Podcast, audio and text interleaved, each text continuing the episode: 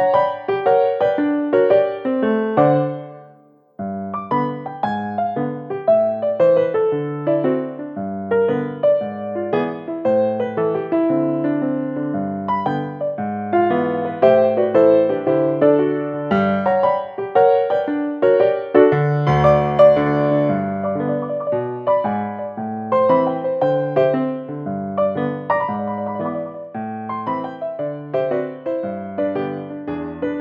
Καλημέρα σας αγαπημένα μου παιδιά και μεγάλη που έχετε παιδική καρδιά.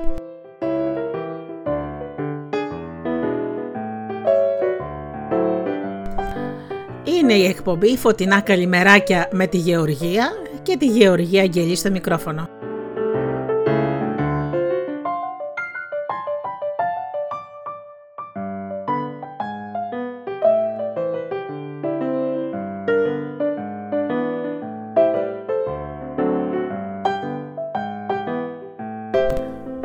Μελωδική καλημέρα με τραγούδια, παραμύθια, ποίηματα, παιχνίδια. Για όλους, για όλες τις ηλικίες. Γιατί η χαρά δεν είναι μόνο προνόμιο των μικρών παιδιών, αλλά και των μεγάλων. Πάμε λοιπόν να ακούσουμε τραγούδι και μετά αμέσως με το παραμύθι μας.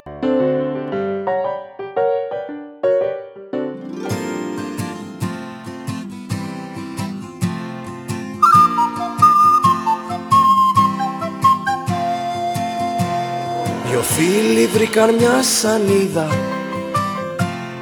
και ένα ξεθοριασμένο χάρτη. Βάλαν σεντόνι για πανάκι και το σκουπό ξυλό κατάρτι. Και κάποια μέρα ξεκινήσαν με τον όνειρο τους για σημαία να φτάσουνε στις γης στην άκρη να δούνε πράγματα σπουδαία.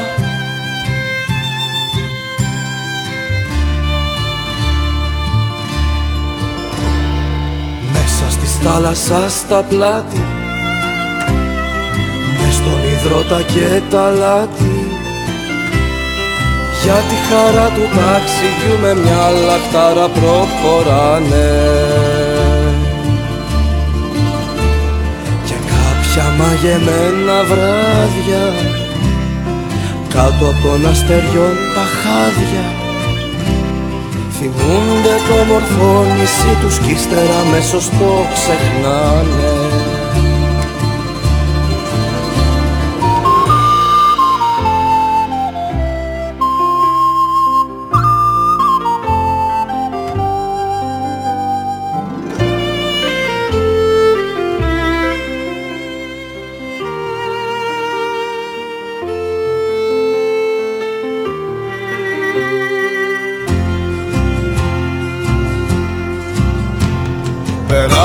μέσα από φουρτούνες.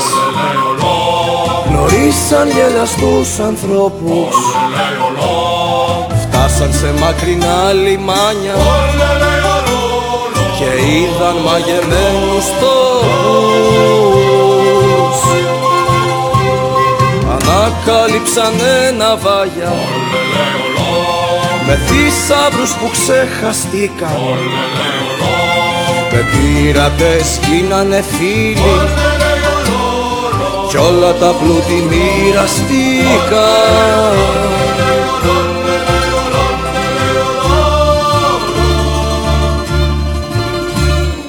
Μέσα στη θάλασσα στα πλάτη Μες στον υδρότα και τα λάτι. Για τη χαρά του ταξιδιού με μια λαχτάρα προχωράνε κάποια μαγεμένα βράδια. Κάτω από των αστεριών τα χάδια. Θυμούνται το μορφό νησί τους κι ύστερα αμέσως το ξεχνάνε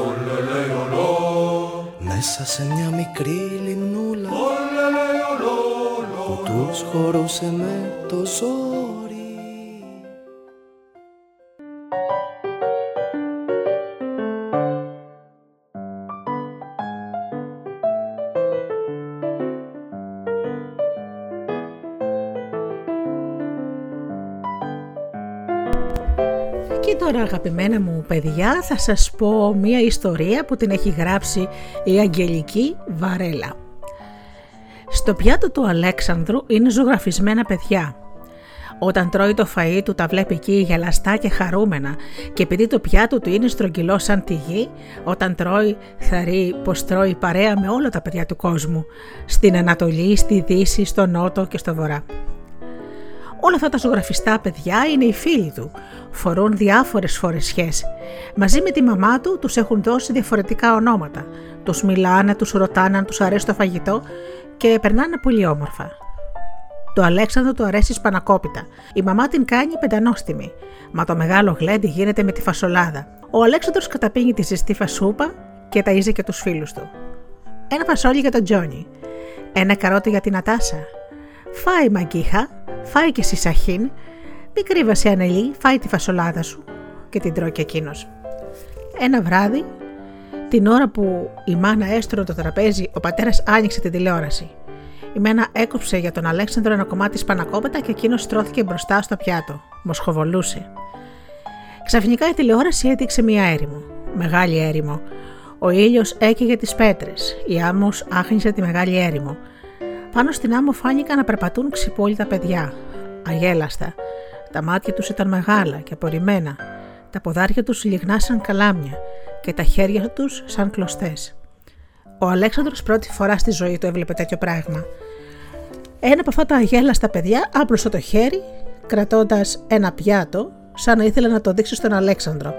Δεν ήταν ζωγραφισμένο, ήταν τσίγκινο. Δεν ήταν γεμάτο, ήταν άδειο. Η σπανακόπιτα άχνιζε και μοσχοβολούσε, μα ο Αλέξανδρος δεν είχε πια όρεξη να φάει. Άμμος είχε φράξει το λαιμό του. Το παιδάκι του έδειχνε όλο ένα το πιάτο χωρίς να γελά και η τηλεόραση έδειχνε συνέχεια την έρημο. Και η έρημος μπήκε θαρή μέσα στο σπίτι. Γέμισε άμμο το σπίτι. Έτσι του φάνηκε. Γέμισε πιάτα τσίγκινα, άδεια πιάτα. Ο Αλέξανδρος έκρυψε το δικό του με τη σπανακόπιτα. Μην το δουν τα πεινασμένα παιδιά και παραπονεθούν, έκρυψε και τους γελαστού του φίλους.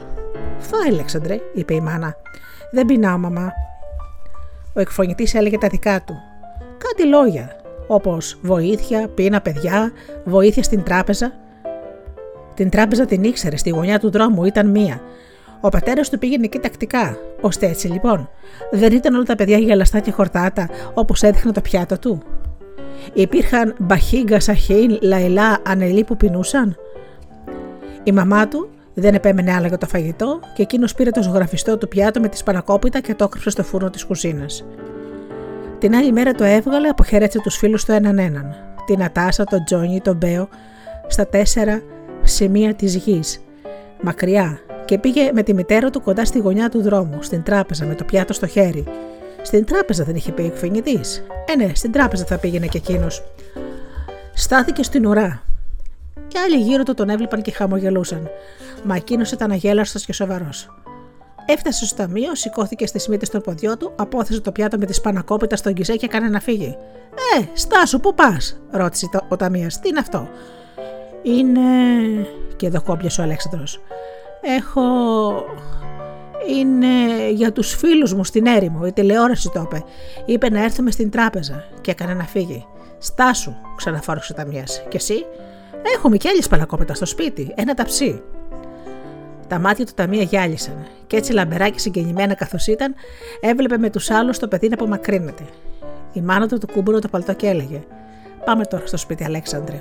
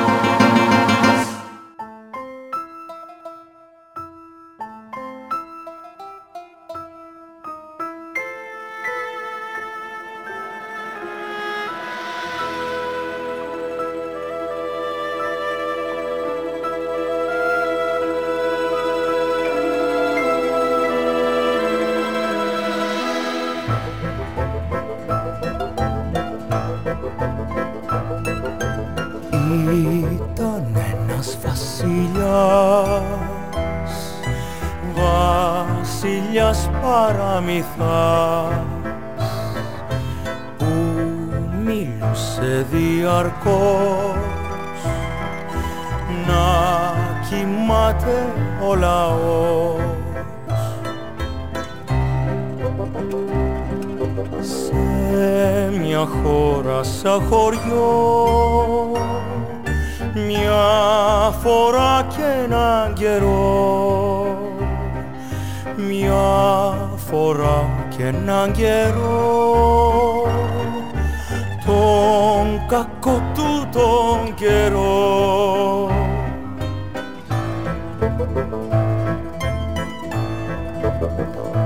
Μη μιλάς κι ο βασιλιάς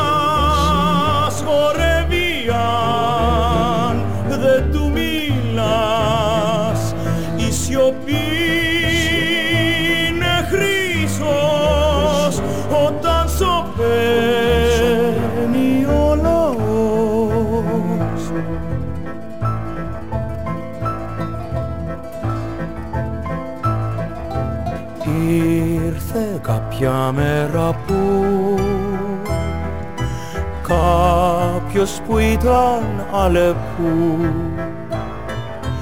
έκλεισε κρυφά κρυφά και τα δυο του τα αυτιά. Ξύπνιος έμεινε κενά είδε ποιος καλό περνά. Έμαθε γιατί και πώς. Η σιωπή είναι χρυσός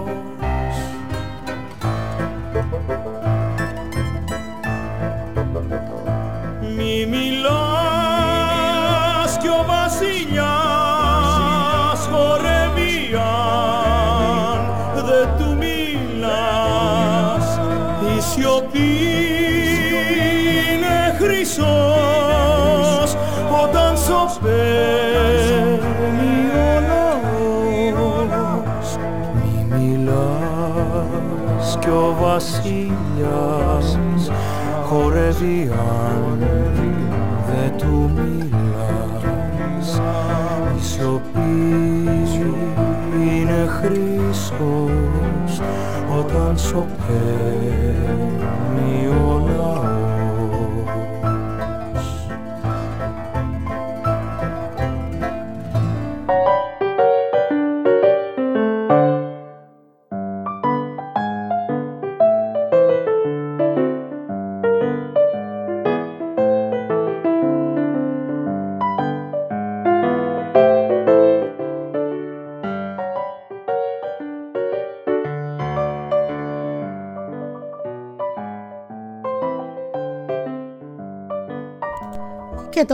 ποίημα του Χάρη Σακελαρίου. Μεγάλος λογοτέχνης, παιδιά μου. Λέγεται τα παιδιά του Λούνα Πάρκ. Παιδάκια εσείς με τα φτερά από τριαντάφυλλα στους ώμους. Μικρούτσικοι ήλιοι στι κούνιες να δροσίζετε το όνειρο των μανάδων σας. Αφήστε τις τσουλίθρε, τους μήλους στα τρενάκια, τα τόπια της καρδούλας σας που κάνουν γκέλ μέσα στις χούφτες σας. Την παιδική χαρά σας με τα κόκκινα, τα κίτρινα, τα πράσινα, τα θαλασσιά σας γέλια και ελάτε να κινήσουμε ένα σύννεφο, να πάμε να μπούμε μέσα στις βάσεις τους Green and Common, του Κομίζο, του Μουντλάγεν, εκεί που οι Πέρσιν και οι Κρούζ μακραίνουν τα νύχια τους στα κόνια της κόλασης, να ορμήσουμε πάνω τους σαν έρωτες στερωτοί και να τους καβαλικέψουμε σαν αλογάκια του Λούνα Πάρκ, να τους λύσουμε και να τους κάνουμε σιδεράκια, ελαττήρια και βίδες, βιδίτσες, να τα δώσουμε στα καμίνια της αγάπης, να τα κάνουν τρομπέτες, σφυρίχτρες, πίφερα, ποδηλατάκια, τρακτέρια, γρανάζια και φάμπρικες, βουνά το πράσινο τα χέρια, να ανασταίνουμε σμάρια τα περιστέρια στα περιβόλια, το τραγούδι της χαράς και της ειρήνης ατέλειωτο στο πάρκο, στις αλάνες μας, στα χωράφια. Παιδάκια τρέξτε γρήγορα με τις σαίτε των χελιτονιών. Πετάξτε τώρα που είναι ακόμα μέσα και το χαμόγελο λάμπε στον ουρανό μας. Βιαστείτε, γιατί οι ώρες δεν μας παίρνουν.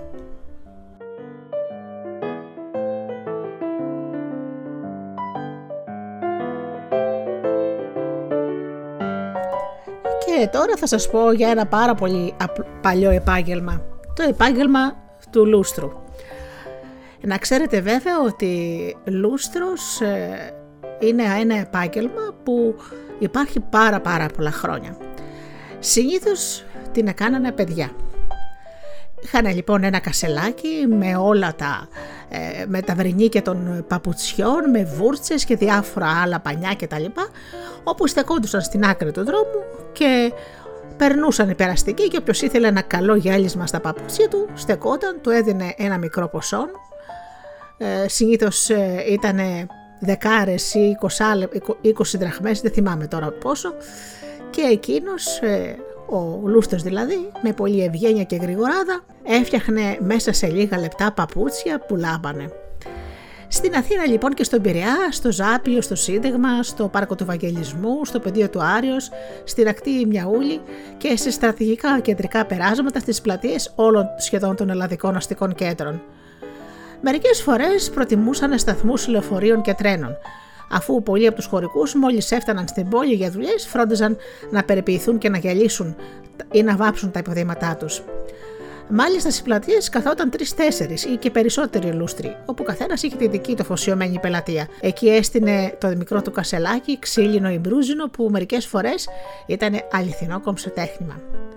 Βερνίκε λοιπόν, όπως σας είπα, βούρτσε, τα πολυχρησιμοποιημένα πανιά για το γυάλισμα, υπήρχαν και χαρτονάκια από πακέτα τσιγάρων για την προστασία της κάλτσας. Ξέρετε, τα βάζανε στον αστράγαλο από τη μία και την άλλη πλευρά για να μην βαφτεί κατά λάθος η κάλτσα. Και επίσης οι κουβέντες και οι τερόκλητες ιδέες έπαιρναν φωτιά. Όταν έκοβε η δουλειά, έβγαζαν από την πίσω τσέπη το μακρύ λουρί, παίρναν το κασελάκι, το φορτωνόταν με το καρεκλάκι του και τριγυρνέγανε σε καφενεία, σε ταβέρνες και διάφορα άλλα πολυσύχναστα μέρη για να τους δουν κάποιος ε, από τους θαμώνες να του κάνουν ενεύμα του λούστρου για να τους φτιάξει τα παπούτσια. Ε, και βέβαια αισθανόντουσαν και αυτοί οι πελάτες κάπως σπουδαίοι να διαβάζουν την εφημερίδα και να πίνουν τον καφέ και να τους γυαλίζουν τα παπούτσια. Τότε τα παλιά τα χρόνια το γυάλισμα των παπουτσιών ήταν ανάγκη, γιατί οι άνθρωποι δεν είχαν πολλά ζευγάρια παπούτσια ε, όπως σήμερα. Μάλιστα κάποιοι είχαν και ένα. Με το γυάλισμα τα διατηρούσαν περισσότερο καιρό και είχαν μια καθαρή και ευπρεπή εμφάνιση. Έτσι λοιπόν το κασέλι είχε μια βάση ξύλινη ή μπρούτζινη. Ο πελάτης έβαζε το πόδι του εκεί, πρώτα το δεξί και αμέσως ο λούστρος του δίπλωνε το πατζάκι με τυχόν και ελέρωθη έβαζε δεξιά και αριστερά, όπως είπαμε, από τον αστράγολο τα χαρτονάκια και ύστερα έπιανε την πιο φθαρμένη βούζα και ξεσκόνιζε το παπούτσι, ενώ μετά άνοιγε το βάσο με το κατάλληλο χρώμα βαρνικιού, το άπλωνε παντού με την πιο μικρή βούρτσα. Τότε έδινε σύνθημα στον πελάτη να αλλάξει πόδι, του χτύπαγε ελαφρά το παπούτσι. Αφού βαρνίκωνε και το δεύτερο, επέστρεφε στο πρώτο για να το περάσει με αληφή και δύο βούρτσες μαζί, μία στο κάθε χέρι να το γυαλίσει με γρήγορες και χορευτικές κινήσεις. Όπου εργαζόταν πολλοί λούστροι μαζί, οι πελάτες μελούσαν μεταξύ τους και έμοιαζε σαν να ήταν ένα μικρό υπαίθριο καφενείο. Βέβαια το επάγγελμα σήμερα έχει κυριολεκτικά χαθεί. Υπάρχουν βέβαια σε κεντρικές ε, πλατείες ακόμα λούστροι, στην Ξάνθη και στην Κομωτινή και στα Ιωάννινα. Ακόμα είναι λίγοι γιατί ξέρετε πλέον υπάρχουν τα στυλβοτήρια, δηλαδή εκεί όπου φτιάχνουν επιδιορθώνουν παπούτσια, τα γυαλίζουν κιόλας. Μερικοί όμως υπάρχουν και είναι μεγαλύτερης ηλικίας. Αν λοιπόν τα παππούτσια σου είναι σχολισμένα, μην διστάσεις ε, να σου τα κάνει καθρέφτη και στο τέλος με μια υπόκληση του κεφαλιού σου λέει με τις υγιές σου. Και χτυπώντας ρυθμικά το κασελάκι, στριφογυρίζοντας τη βούζα στον αέρα, θα περιμένει τον επόμενο πελάτη. Έτσι λοιπόν, τα παλιά τα χρόνια που υπήρχε πάρα πολύ μεγάλη φτώχεια και τα παιδιά αναγκαζόντουσαν να σταματάνε το σχολείο για να πάρουν μεροκάματο για να φάει η οικογένεια, το επάγγελμα του λούστρου ήταν το καλύτερο που θα μπορούσαν να κάνουν. Δυστυχώς όμως, επειδή η κοινωνία αγαπημένα μου παιδιά είναι κακιά, το επάγγελμα λούστρος, η λέξη λούστρος την είχαν υποτιμητική. Δηλαδή όταν κάποιον άνθρωπο ήθελαν να τον χαρακτηρίσουν ως ε, κατώτερης ποιότητας ε, και επειδή ανακατευόταν με το πεζοδρόμιο και δεν ήταν της υψηλής κοινωνίας, υπήρχε βρισιά που, το, που λέγανε άντα λούστρο. Οι πιο πολλοί λούστροι βέβαια σαφώς και ήταν όλη τη μέρα στο πεζοδρόμιο και βγάζανε χρήματα και εκεί γνωρίζανε πάσης φύσεως ανθρώπους. Όμως ήταν μεροκαματιάριδε και τρώγανε το ψωμάκι τους και βγάζανε με αυτή τη δουλειά την τίμια, βγάζανε τα χρήματά τους. Μάλιστα υπάρχουν και πολλές ιστορίες για λούστρους που ξεκινήσαν να δουλεύουν από τα δέκα τους χρόνια λόγου χάρη και ήταν και βάζε, κάνανε οικονομίες, βάζανε στην άκρη τα λεφτά και μετά γυρίζοντας από φαντάρι είχαν πλέον ένα μικρό κεφάλαιο για να κάνουν κάποια άλλη δουλειά. Αυτά λοιπόν για το λούστρο και πάμε για το παιχνίδι.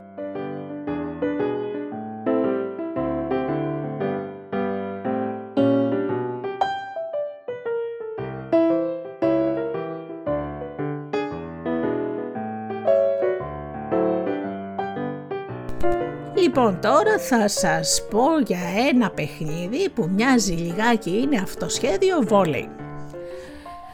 Λοιπόν, χρειάζεστε μια ξύλινη πλάκα να είναι το ίδιο να είναι τετράγωνη η οποία λέγεται, τα παλιά χρόνια λεγόταν τζιώνα και χρειάζεστε και μπάλα. Παίζουν πολλά παιδιά, μπορεί να είναι και ομάδα. Τα παιδιά λοιπόν χωρίζονται σε δύο ομάδες. Χρειαζόμαστε λοιπόν αυτή την μπάλα και την τζιώνα. Στερεώνεται όρθια την τζιώνα ανάμεσα από τις δύο ομάδες, όπως είναι το δείχνετε στο βόλεϊ. Ένας παίχτης από κάθε ομάδα κάνει την επίθεση με την μπάλα ψηλά και την, με την παλάμη χτυπά, όπως ακριβώς κάνουμε το σερβίς ε, στο βόλεϊ ή και στο τέννις, ε, προς την κατεύθυνση της αντίπαλης ομάδας. Αν αυτοί καταφέρουν να την πιάσουν πριν πέσει κάτω, κερδίζουν ένα πόντο.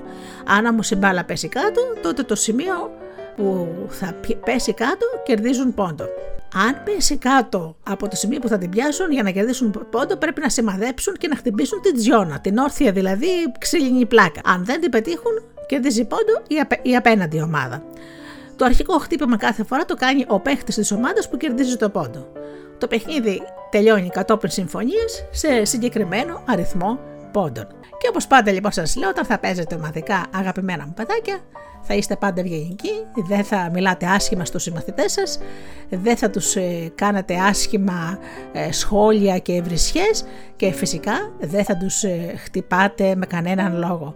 Να είσαστε καλά παιδιά και να ξέρετε ότι όταν μεγαλώσατε πάντα θα θυμάστε με νοσταλγία τα, τα ποδικά σας τα χρόνια και τις φιλίες που κάνατε στα θρανία.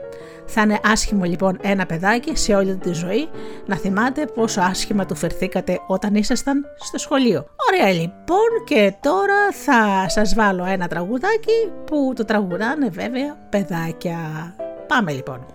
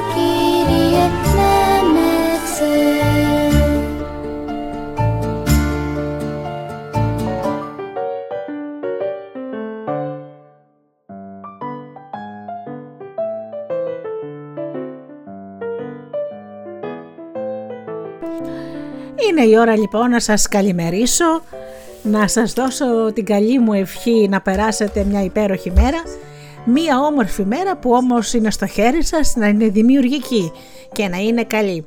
Όλοι μας έχουμε αυτή τη δυνατότητα, ανεξάρτητα από τα γεγονότα πολλές φορές ξεφεύγουν από τη δική μας δικαιοδοσία, δηλαδή δεν μπορούμε να τα ελέγξουμε, εσείς όμως να διατηρείτε πάντα το χαμογελό σας, να κοιτάξετε να κάνετε τη μέρα σας χρήσιμη, δημιουργική, να μαθαίνετε καινούργια πράγματα, να βοηθάτε ανθρώπους, να χαμογελάτε σε όλους. Και πάνω απ' όλα να αγαπάτε τον άνθρωπο που βλέπετε κάθε μέρα στον καθρέφτη. Καλή σας ημέρα!